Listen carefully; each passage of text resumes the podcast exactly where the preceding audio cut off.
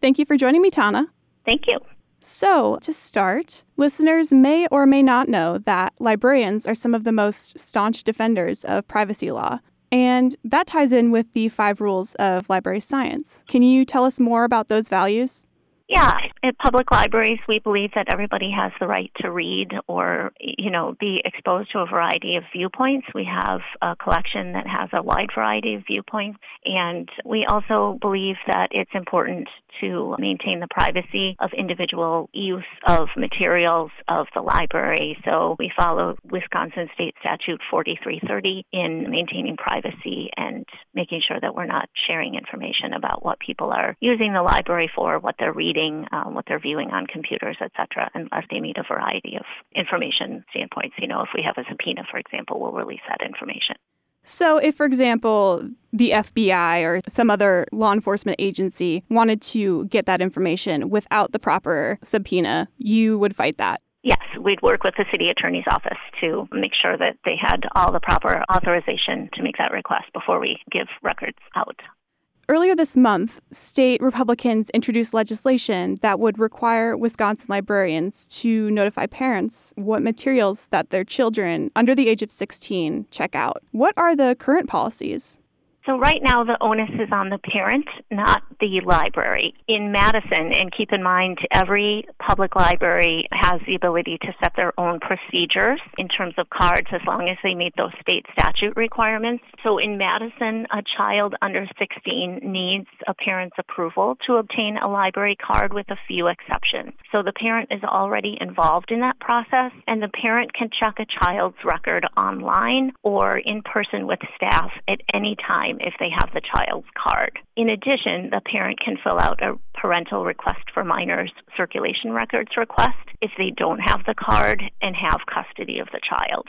So we are following all of the state statute guidelines, but then protecting the privacy as, as much as we can of children using the library. But there are lots of things. This is already possible for parents to find out what their child is checking out. They just need to do the action. The interesting thing about this bill and the reason that it is difficult for libraries, should it go forward, is that it puts the work on the library, and our computer software currently isn't set up to do that. So, again, just speaking for Madison, we don't have have a system in place currently, and we don't have, in some cases, all of the information that we would need to send updates within 24 hours every time a child checks something out. Right now, you know, you don't get an email every time you check something out. You have the ability to log into your record and look at it online. So again, parents can do that now, but the work is on them rather than the public library. Yeah, and that's what's really interesting about this is that there is already technically a notification system. It's simply that you check your account. So what you're saying is that it would require essentially an overhaul of all of these libraries' websites to make that happen. Right. Again, I can only speak for ours. You know, Madison Public Library is part of a 50 plus consortium of public libraries called the South Central Library System. And the majority of those libraries use shared software. And so that has all the patron records. It also has all the checkout records. And currently, we don't have the ability to do that. So we don't have the ability to automatically send an email every time a child's card is used to check something out. So that would be, you know, programming that we would need to do in order to make that happen, to meet that request, should that be approved. So again, speaking just for a South Central library system, other libraries may have different software and may have that ability, but currently we don't if this went forward until we would be able to update our computer system, this would be a manual thing. And, you know, we check out thousands of items a day. So this would be a huge thing, really a complication for staff to be able to do that. And in some cases, we don't have necessarily the parents' email information. So we would have to email or we would have to make calls. The text of the Assembly bill mentioned something about requiring libraries to have clear postings throughout the facilities that would state that this notification system is available. Can you speak to that at all? What is your perspective on that? Yeah, they say in a prominent place in the library, that would be easy enough to do. And on the library's website, that gets a little more complicated because it's the library's website, the individual library's website. For example, we have madisonpubliclibrary.org, and that has information about our policies and programs and so on. That would be relatively easy to do. But if the library's website means the shared catalog website, that would be more difficult because, again, each library has the ability to set their own policy, and, you know, we would have to have 50 plus different policies listed on linkcat.info, which is our shared catalog. So, again, if the entire library system agreed on a policy, that would be easier to share. I guess my point is it would be kind of complicated in that shared catalog environment to make sure that people are able to access this information. Not to say that it can't be done, it would just take some coordination. So it's interesting because this isn't necessarily a concern of privacy because parents technically do already have access to this information as long as they have their child's library card. It sounds like this is more just, in your case, not workable with the system that you currently have and maybe even redundant. Do you agree with that? I do feel for the most part it's redundant because the majority of parents would be able to check their child's library card at any point. And the majority of parents have the ability to choose whether their child under 16 has a library card or not. Madison, for example, has a few exceptions that constitute about 1.3% of total cards, and that is limited ability to check out for children whose parents don't give permission. And typically, that permission is not given because the parents are worried about the items being lost. And in that case, the child has access only to three items at a time. Have you heard from Madison librarians at all? Do they have concerns about this proposed legislation?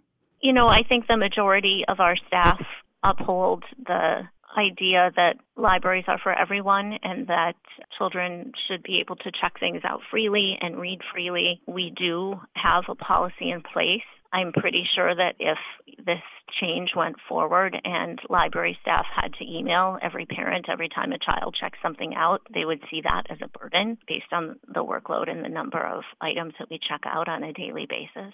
And so this comes as states across the country are targeting books with LGBTQ plus themes. In related news, WPR reports that there's a separate proposal in the state legislature that would lift librarians' protection from prosecution for quote unquote obscene materials. What are the wider implications for Wisconsin libraries if these proposals were all to pass?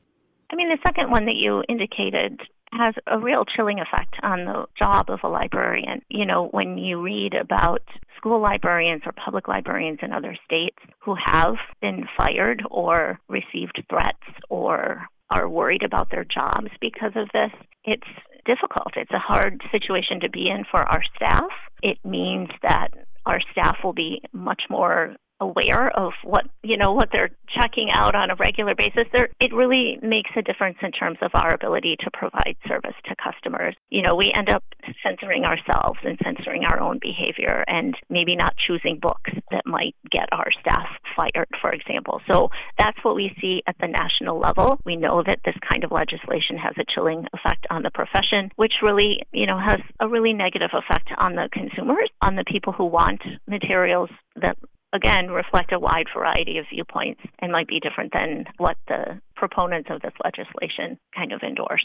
And that was something that we discussed at the top of this interview the idea that librarians really don't believe in any kind of censorship, either of themselves or of their readers. So there's the principle for every book, its reader, the idea that people should have open access to whatever they want without judgment. Can you speak to that at all?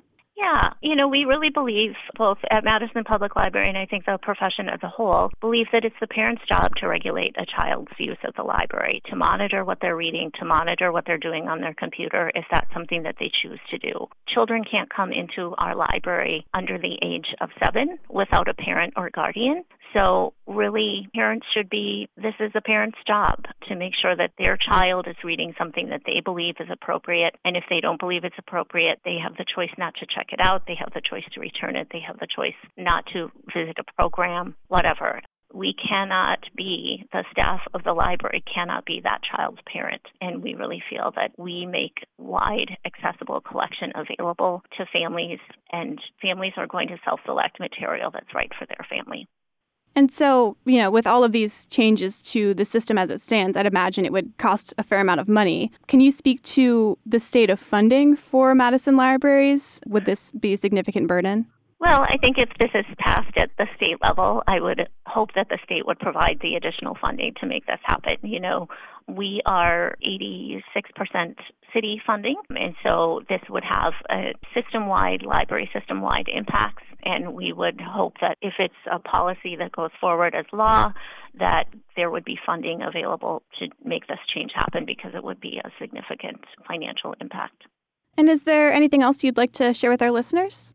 You know, I, I will say, this is my personal opinion, this kind of legislation is political when you think about the ability of a child to come into a library and check material out.